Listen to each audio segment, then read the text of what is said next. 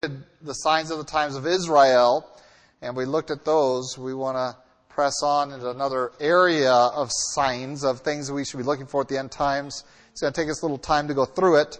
Um, and uh, I had a couple others that were more brief, but I think I'm going to tackle this one first since we have associated it with Israel. Um, before we get into this, let's go, Lord, in prayer together this evening.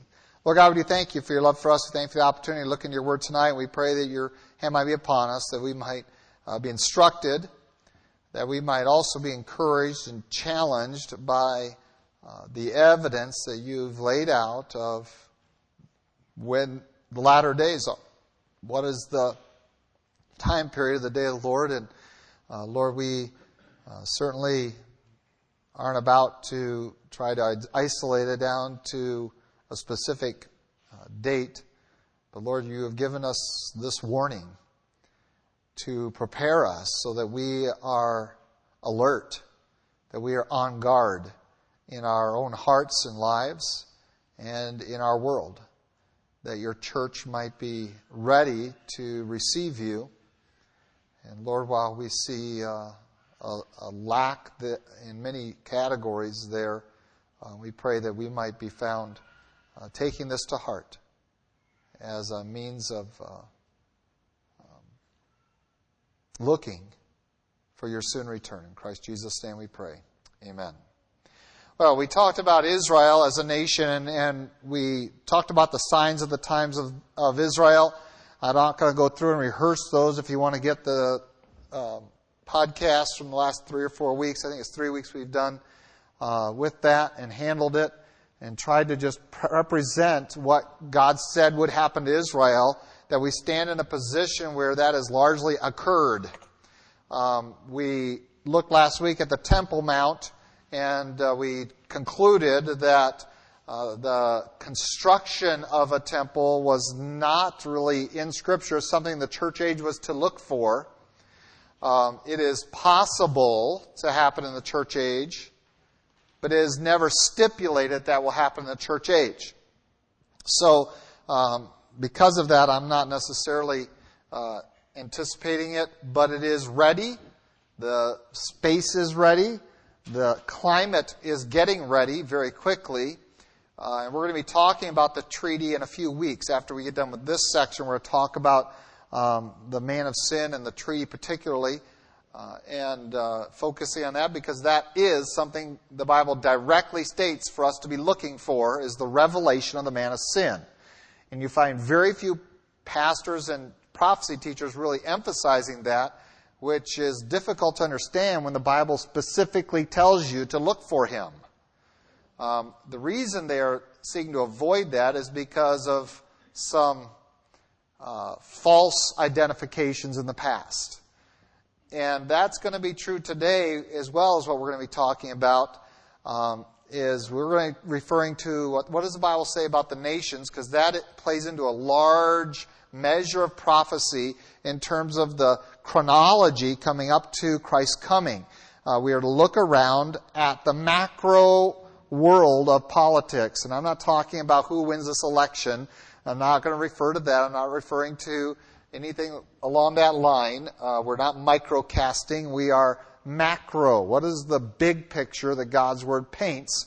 And we're going to try to start off that study by saying what it doesn't paint. Uh, what is we not looking for? And I, for some of you who are new believers, a lot of my material tonight um, in this first half of this is going to be kind of, uh, really?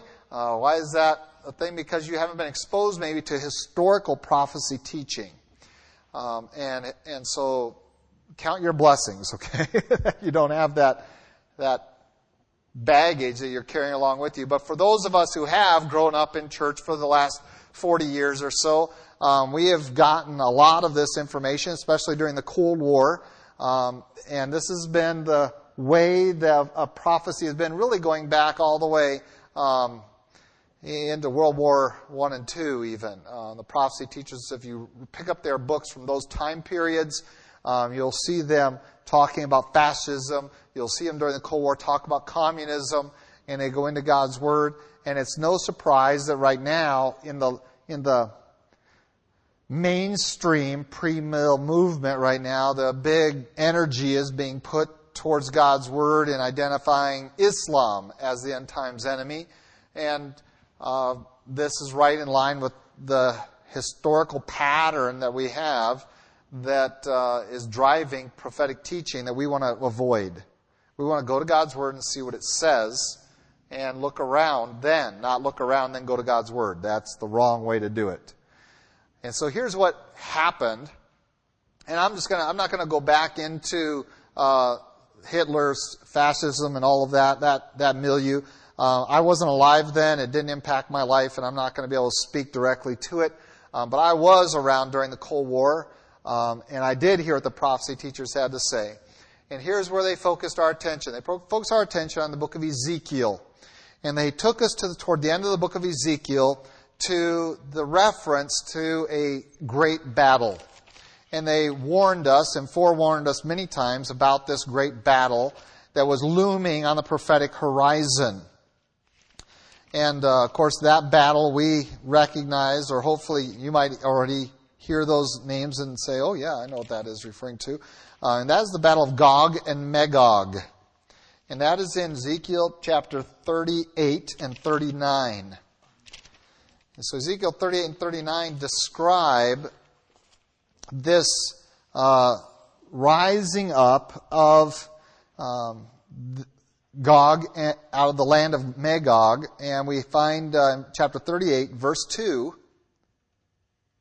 this reference Son of man, set your face against Gog of the land of Magog, the prince of Rosh, Meshech, and Tubal, and prophesy against him, and say, Thus says the Lord God, Behold, I am against you, O Gog, the prince of Rosh, Meshech, and Tubal. I'll turn you around put hooks in your jaws, and lead you out with all your army, horses, horsemen, all splendidly clothed, a great company with bucklers and shields, all of them handling swords.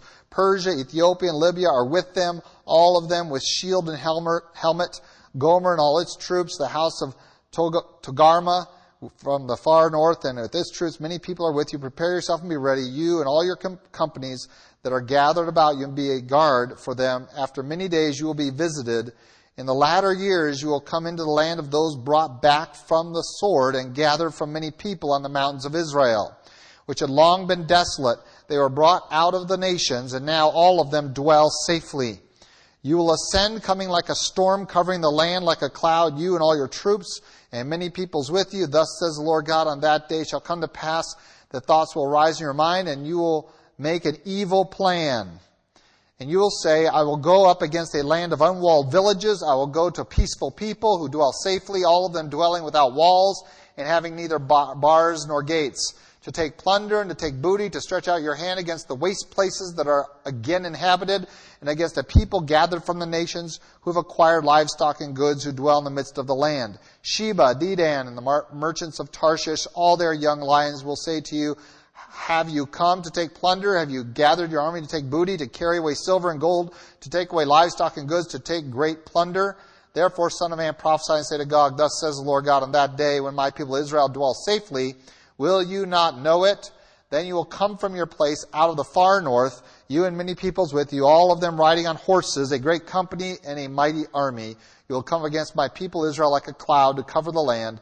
It will be in the latter days that I will bring you against my land, so that the nations may know me when I am hallowed in you, O Gog, before their eyes. Thus says the Lord God, Are you he of whom I have spoken in former days by my servants, the prophets of Israel, who prophesied for years in those days that I would bring you against them? And then it goes on to talk about the fact that God is going to judge them in their fury, in his fury. And, uh, uh, and it says in verse 19, there's going to be a great earthquake in the land of Israel uh, that so that the fish of the sea, the birds of the heavens, the beasts of the field, all creeping things that creep on the earth, all men who are on the face of the earth shall shake at my presence. The mountains shall be thrown down, steep places shall fall, every wall shall fall to the ground. I'll call for a sword against Gog throughout all my mountains, says the Lord. Every man's sword will be against his brother. And it goes on, describes the punishment and the destruction of Gog, going into chapter 39. Uh, and then in verse 11 of chapter 39, we have the burial uh, described that they're going to go through the land and purge the land. They're going to have to um, uh, seek those places out. Search parties are going to be sent out throughout the land to try to find the dead and make sure they're buried uh, ceremonially to clean the land, to cleanse it. So we went into this passage, and of course, in Ezekiel, this passage comes prior to a description of a new temple and a new city in chapters 40 and following, which is extensive. And so they looked at this and said, well, Israel's gathered from the nations, so she's regathered, and they saw that already happened in the 1940s. And so they said, well, Israel's now fulfilled that prophecy. And so here's what we're going to be looking for is this Gog Magog uprising. And that's what we should be looking for to building towards. We're going to be building towards these, this Gog uprising with all these other nations, and it lists several specifically. And here's what we did. We went into verse 2 of chapter 38, and we found Russian cities that sounded like Rosh, Meshech, and Tubal. That's exactly what we did. We found Russian cities that sounded like those. Tobolsk. Doesn't that sound like Tubal? And we then inserted the idea that this is referring to communist USSR, the Soviet Union, that they will gather together, and of course, their uh, uh, alignment with Persia and Ethiopia and Libya um, that are listed there in verse 5 Iran and Libya and Persia. Persia's Iran, Libya and Ethiopia.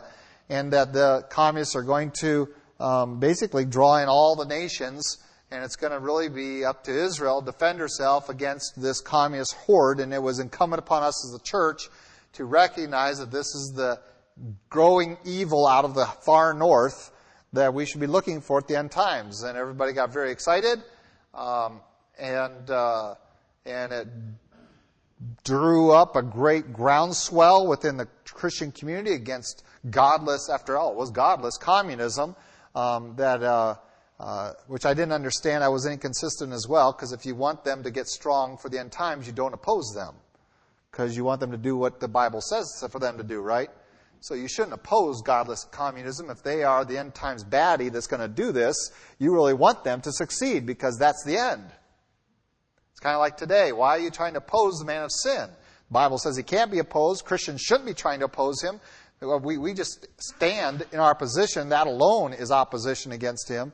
Uh, we shouldn't try to thwart him um, because him doing his work is to our benefit. It's the end of the age.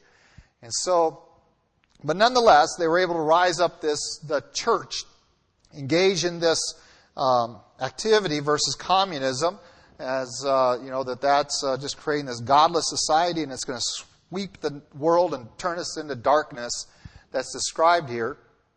The problem was of course, the chronology of Ezekiel is it's all based upon the temple described in Ezekiel being a temple that's on earth in the current circumstances. And of course, it can't be. We talked about that last week.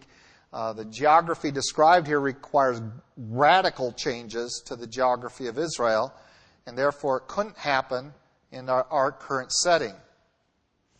Um, the other thing they totally and completely blew off and ignored was Revelation. Because this isn't the only place that Gog and Magog is referred to. Uh, Revelation very clearly talks about Gog and that battle, and it's not the Battle of Armageddon that we are talking about here. Um, that is a true battle that is going to occur um, at the end of the days of wrath. But if we um, go over to Revelation chapter 20, we have Satan bound up for a thousand years, and Christ reigns for a thousand years. And then we come to verse 7. All right, so this obviously makes Gog Magog after the thousand years. It says, Now, when the thousand years had expired, Satan will be released. This is verse 7 of chapter 20 of Revelation. Satan will be released from his prison and will go out to deceive the nations who are in the four corners of the earth, Gog and Magog, to gather them together to battle, whose number is as the sand of the sea. They went up on the breadth of the earth and surrounded the camp of the saints and the beloved city, and fire came down from God out of heaven and devoured them. The devil deceived them was cast in the lake of fire and brimstone, where the beast and the false prophet are, and they will be tormented day and night forever. I might look at this and say, well, it doesn't quite sound identical, but we still have this reference that Gog and Magog are engaged in this, the final conflict of the nations against God at the end of the thousand years. Now, there is something that happens in prophecy that's a near far fulfillment. That is, that we have a near fulfillment um, that uh, projects a later one. And uh, some have said, well, that's what's referred to here. And so Gog, Magog are going to be resurrected. Come, it's going to revert back to them there. Um, but I cannot find that connection. I cannot find that um, description or any evidence of that. And so uh, that's what we did. And that's where we have been really until the 1990s. And then something horrible happened in the 1990s for prophecy teachers. The Soviet Union disbanded. Well, then it was just Russia. Russia alone would still have this dominant influence. Um, and Russia has just steadily declined, really, in its influence. It's still very influential, don't get me wrong there, but it has declined. And now the new enemy of the world is no longer communism. In fact, uh, one of the most powerful communist countries to this day on the planet today is our most favored nation called China. Yes, they possess most favored nation status with us on economic trade. So they get none of their goods um, tariffed. So um, the war really wasn't against communism, was it? If it was, we wouldn't be doing business with China like we are. Um, that really never was the issue. And so when we look at um, this, we look around now and say, well, who's our country's enemy? And the enemy now are terrorists and Muslim terrorists. And so it's no surprise that for the last eight years or so, we have been inundated with interesting translations of Scripture that draw us out that that's the end times bad guy we're supposed to be looking for all along during the church age. Now, the other thing that I heard a lot when I was young was about this European Union thing. How many of you remember that, old timers? Remember the you're looking for this 10 member European Union and uh, heard a lot about that when the euro started being formulated. And uh, a problem quickly occurred with that as well. What was the problem? They zoomed right past 10 nations in a r- real quick time. I mean, just boom, and there were over 10 nations. They're like, oh, well, now what, what do we do with this? Um, again, derived from some passages of Scripture and making some assumptions about a revived Roman Empire. How many of you have heard prophecy teachers talk about a revived Roman Empire? A few of you? No, not as much. A revived Roman Empire was what we were always taught. That uh, this is something that's going to come out of Rome and um, and of that region that Rome controlled. It's going to revive. You're going to have a ten nation union, and all that is driven out of Daniel that we're going to study and Revelation. Again, um, we've been thwarted time and again with their suppositions about God's Word. And, uh, and of course, the 10 member union uh, was really hot and heavy, uh, really driving all the way back to the, to the World War I and II as well, as the, the means of doing that. And so when we look at our nations, what are we supposed to be looking for? We've had a lot of misdirection in this area from prophecy teachers historically. And it brings us to the place, kind of like we were with Israel about becoming a nation in 1947. Was that really the sign we were supposed to look for? No, that was the pre sign. That was that presaged something else that was going to come, which was the ingathering, and that's what prophecy declared. And so we want to go through, and we're going to do a careful study uh, uh, in this category of what does the Bible say about the nations in the end times and what are we looking for. And you guys know my position, but I want to do this as a cluster and I'm going to work very quickly in the next two weeks to really handle that. But I want to share with you the fundamental passages that we're dealing with. Uh, rather than looking into Ezekiel, uh, the one that tells us all about the nations, that was his primary concern, as Daniel. And Daniel's interested in the nations because Daniel is not primarily concerned about Israel. Uh, Daniel was a man ministering in Babylon, in Persia, uh, under the Medes and Persians, under the Babylonians. His primary ministry was to Nebuchadnezzar, to Belteshazzar, to Darius, to these men uh, of the nations. And God gave him incredible content of what his plan was, not just in Daniel's lifetime, and not just in the lifetime of the empires that he would work with, but really for the rest of the world. He laid out a format saying, here's the rest of the world. It doesn't really start with Daniel. That's what's fascinating here. Daniel is not the initial contact, excuse me, that we have in the book of Daniel with this prophetic uh, word. It is actually given to Nebuchadnezzar. That God comes to him in that first dream in chapter 2 of Daniel and confronts him with uh, the plan of the ages. Isn't that amazing? God doesn't go to his prophet. The prophet's going to be involved, certainly, in the interpretation, but God gives the dream, the initiation of here's what I have in store for the nations, not to Israel, but he gives it to the leader of the ruling empire of the day, and that was Nebuchadnezzar, who is going to become, through the process of Daniel's ministry in his life, a believer in the God of Israel. He's going to turn over his whole kingdom to God. And that makes him the head of gold. And so we have the, this vision, this dream, I'm sorry, Nebuchadnezzar, and uh, it's very disturbing to him. Uh, he needs to have it interpreted. He doesn't understand it. Daniel comes on the scene and says, You know, the Lord is the giver of dreams, and the Lord is the, the one who to, from whom we're going to get interpretations. And so, to the Lord's glory, I will uh, do this, and I'll give you the interpretation. And so we come down to chapter 2, um, verse 36, and we have, I'm sorry, we can back up even farther because Nebuchadnezzar was suspicious, apparently, and probably for good reason. Um, he wanted whoever was going to interpret this dream to recount the dream without him telling him. Kind of cool, huh? Uh, well, I can't remember the dream. It was just really bad and it disturbed me. So you tell me the dream and then tell me the interpretation. If you're really wise, you'll be able to have that kind of, if God's really working through you, you'll be able to do that. And Daniel does. And he recounts the dream to Nebuchadnezzar.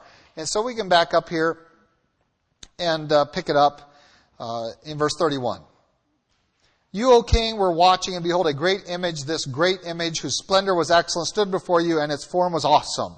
This image's head was of fine gold, and its chest and arms of silver, its belly and thighs of bronze, its legs of iron, its feet partly of iron and partly of clay. You watched while a stone was cut out with hands, without hands, which struck the image at its feet of iron and clay and broke them in pieces. Then the iron, the clay, the bronze, the silver, and the gold were crushed together and became like chaff from the summer threshing floors. The wind carried them away so that no trace of them was found. And the stone that struck the image became the great mountain became a great mountain and filled the whole earth. This is the dream. So he just told Nebuchadnezzar, here's the dream you had the other night. Now, we will tell the interpretation of it before the king. Verse 37. You, O king, are a king of kings. For the God of heaven has given you a kingdom, power, strength, and glory, and wherever the children of men dwell, or the beasts of the field and the birds of the heavens. He has given him into your hand and has made you ruler over them all. You are this head of gold. So, good starting point. We have a chronology initiated. We know who and what we're dealing with. We're dealing with Nebuchadnezzar and the Babylonian Empire. Verse 39, But after you shall rise another kingdom inferior to yours, to yours, then another, a third kingdom of bronze, which shall rule over all the earth. And the fourth kingdom shall be as strong as iron, inasmuch as iron breaks in pieces and shatters everything, and like iron that crushes, that kingdom will break in pieces and crush all the others. So we're on to our, so we've now had a second, a third, and a fourth empire um, over this region, the Middle Eastern region uh, delineated. And of course, we, because we are here, can look back and say, well, this is obviously Greece, the Medes and the Persians, I'm sorry, the Medes and the Persians, then Greece, and then Rome. Very easy, it's very identifiable, and there is really no doubt of anyone's mind of this. Um, This is pretty consistent through all, all prophecy teachers. And uh, the problem comes down to these next few verses. We're all in agreement so far. So the fourth kingdom, going to crush all the others. I want you to notice that uh, there's two legs here, uh, legs of iron. But there's a fifth time period to speak of here that's wrapped up in this fourth kingdom. Let's look at it. Whereas you saw the feet and toes. Okay, this is distinct from the legs that are of this fourth kingdom of Rome, partly of potter's clay and partly of iron. The kingdom shall be divided, yet the strength of the iron shall be in it, just as you saw the iron mixed with ceramic clay, and as the toes of the feet were partly of iron and partly of clay, so the kingdom shall be partly strong and partly fragile. As you saw iron mixed with ceramic clay, they will mingle with the seed of men, but they will not adhere to one another, just as iron does not mix with clay.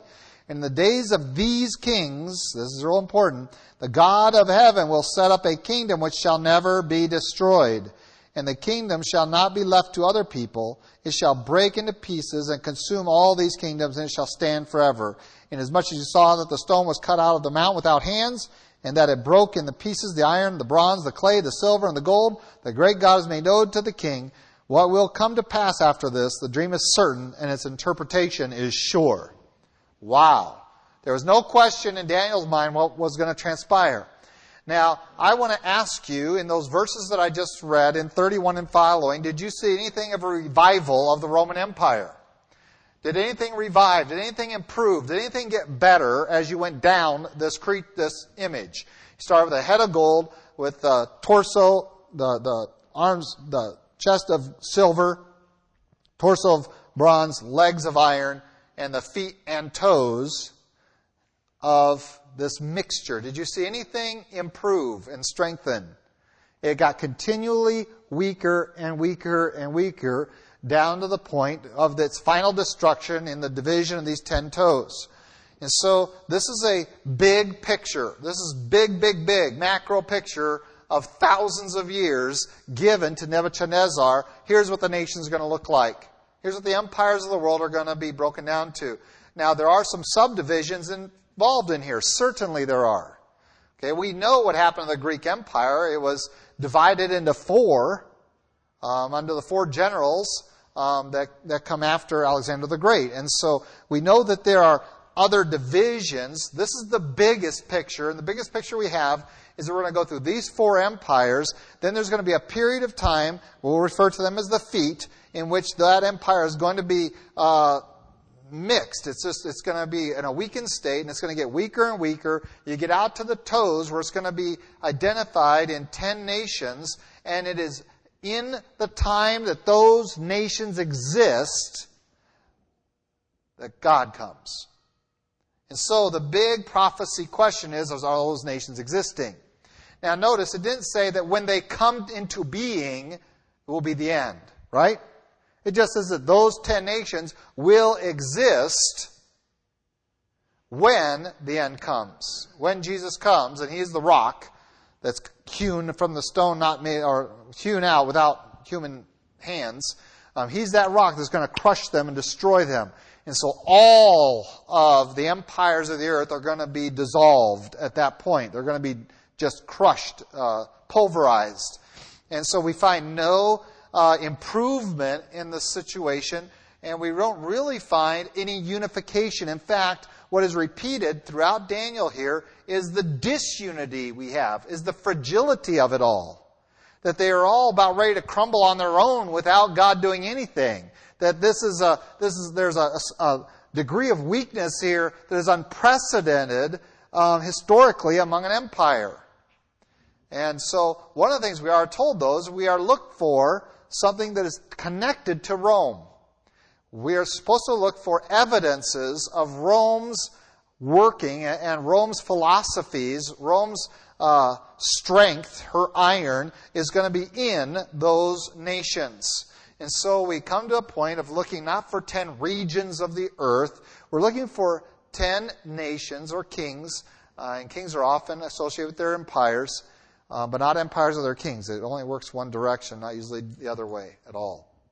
And so we're looking for these ten who are derived not necessarily from the geography, although it's certainly implied here that it's probably that geography, particularly around uh, Israel, of the Roman Empire.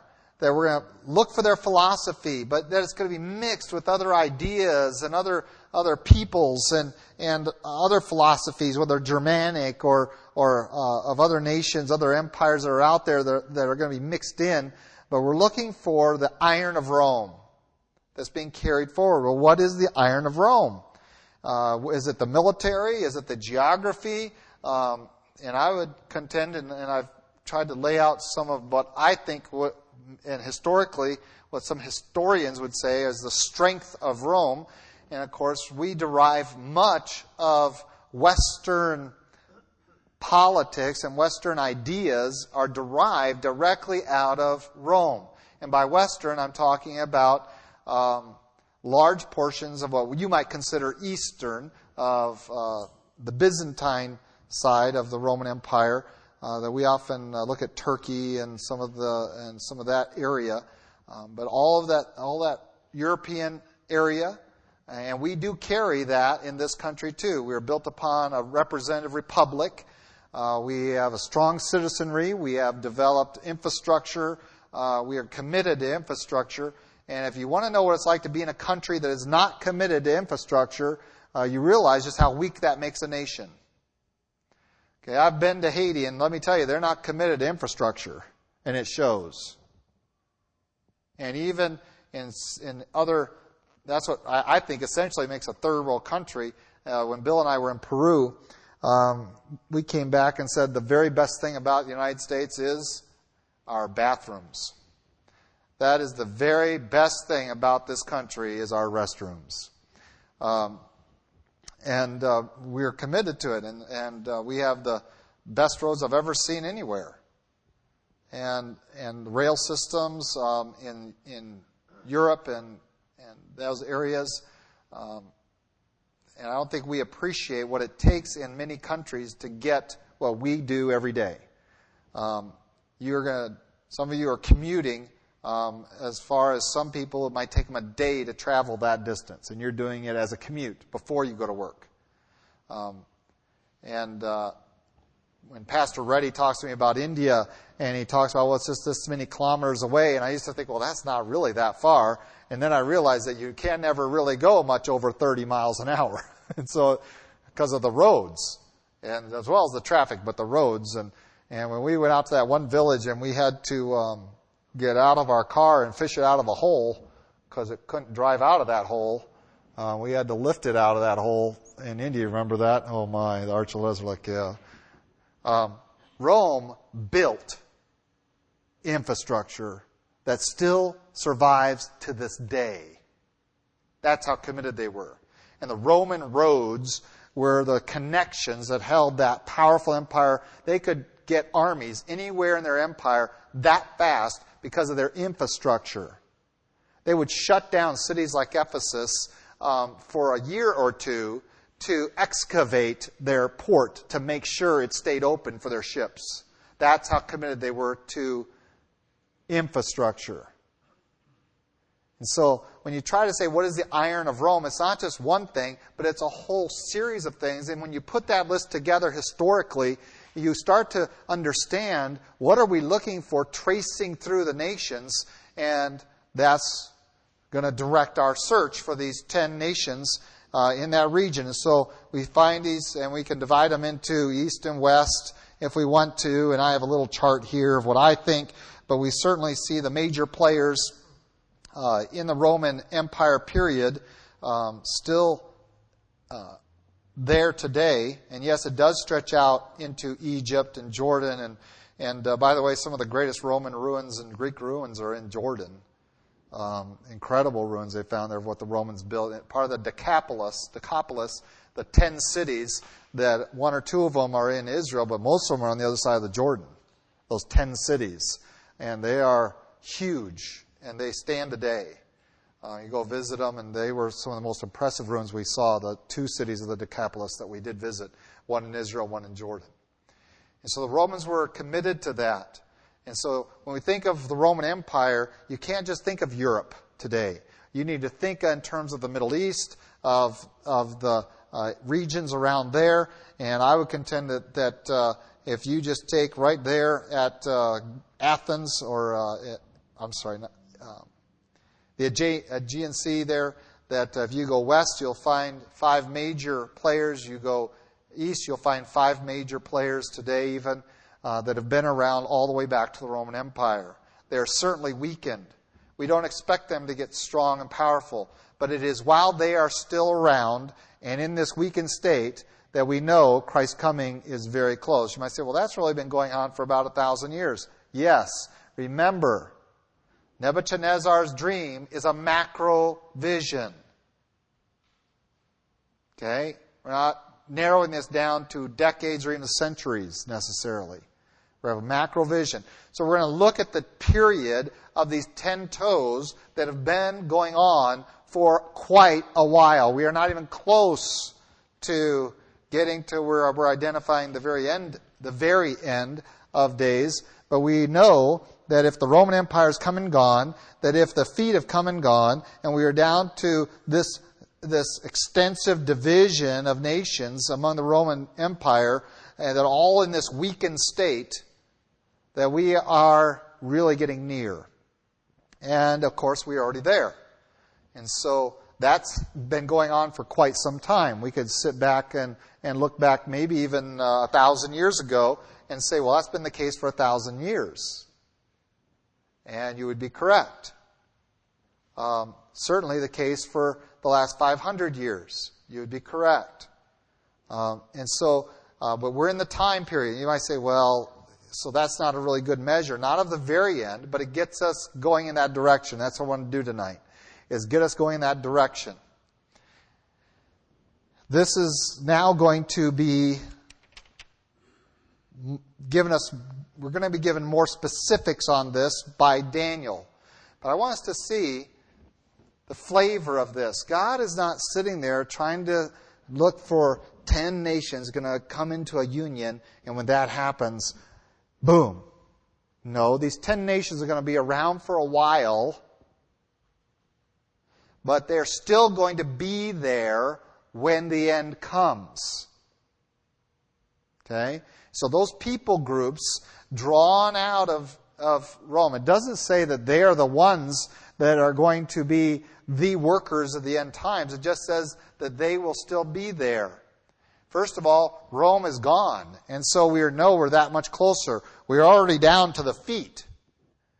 We can look now and see the disintegration of the Roman Empire into 10 nations or more, but 10 major players. Does their arrival tell us that now's the time? No. Their arrival has been here for a long, long, long time from our perspective. And it doesn't really tell us the end is here, but it does tell us that we are at that distance, that we are well into it. And the longer those toes grow, the more we realize we are really close to the end. And are we all the way out there to the tips of those toes? And that's what we want to look at. Daniel is going to be given information later on the book about that very end times, the times of the toes.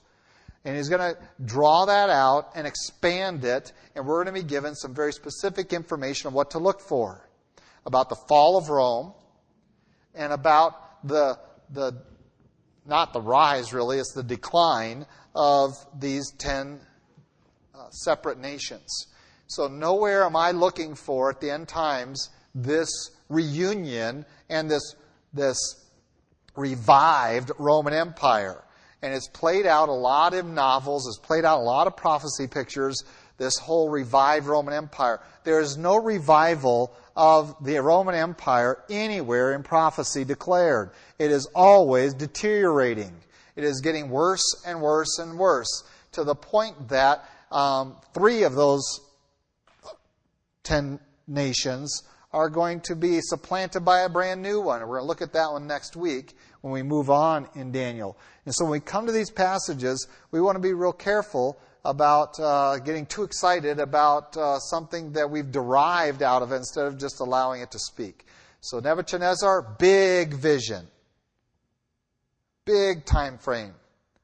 And so we're not going to be able to use it to really narrow it down to are we into the generation of the Lord's coming. But we are going to give more information that's going to narrow it down to the century in Daniel's stuff. He's going to narrow it down within a century or two. Uh, we get to Revelation, it's going to narrow it down to within a half century um, of what we should be looking for. And then we can anticipate that all the nations will be destroyed at Armageddon by Christ's coming. Um, will be conquered and Christ's kingdom will be established. And so we have that information given to us. We're going to study it out, but I really wanted to begin tonight by simply saying when you come to the nations, um, let's be real careful. And we haven't been very careful, and it's not their fault too much. Um, they wanted the Lord to come in their generation, and I don't blame them one bit. So do I. And so they were looking around them and then going to the scriptures because they wanted it to happen in their day. Um, and that creates the error that occurred. And so there were many things that they had to either wash over, they had to spiritualize a lot of things that they saw in Scripture. They just had to say, we don't really understand what that means, but we don't have to. And, and um, that just could not have happened in their day, things that we take for granted. Things that we just think are normal, they couldn't even imagine in their day, and so they had to bring stuff in. We're not doing that. I hope we're not doing it. If you catch me doing that, please call me on it. Okay? And so what we're looking for is not a revived Roman Empire. We're not looking for 10 nations in Europe to rise up and out of them the man of sin will come. I'm not looking for that at all. I don't believe the Bible declares that at all. Um, I'm looking for a deteriorated Rome uh, with still some evidences of what made Rome great still out there, um, but lessening and lessening and getting more and more separated and uh, actually weakening. I don't see them uh, reviving. There's nothing reviving in this whole thing. They're going to just continue to weaken until they're destroyed. And we are well down that path. So now we're going to try to find out what is the end of the ages of the toes going to teach us. And we'll study that next week. Let's go, Lord, in prayer.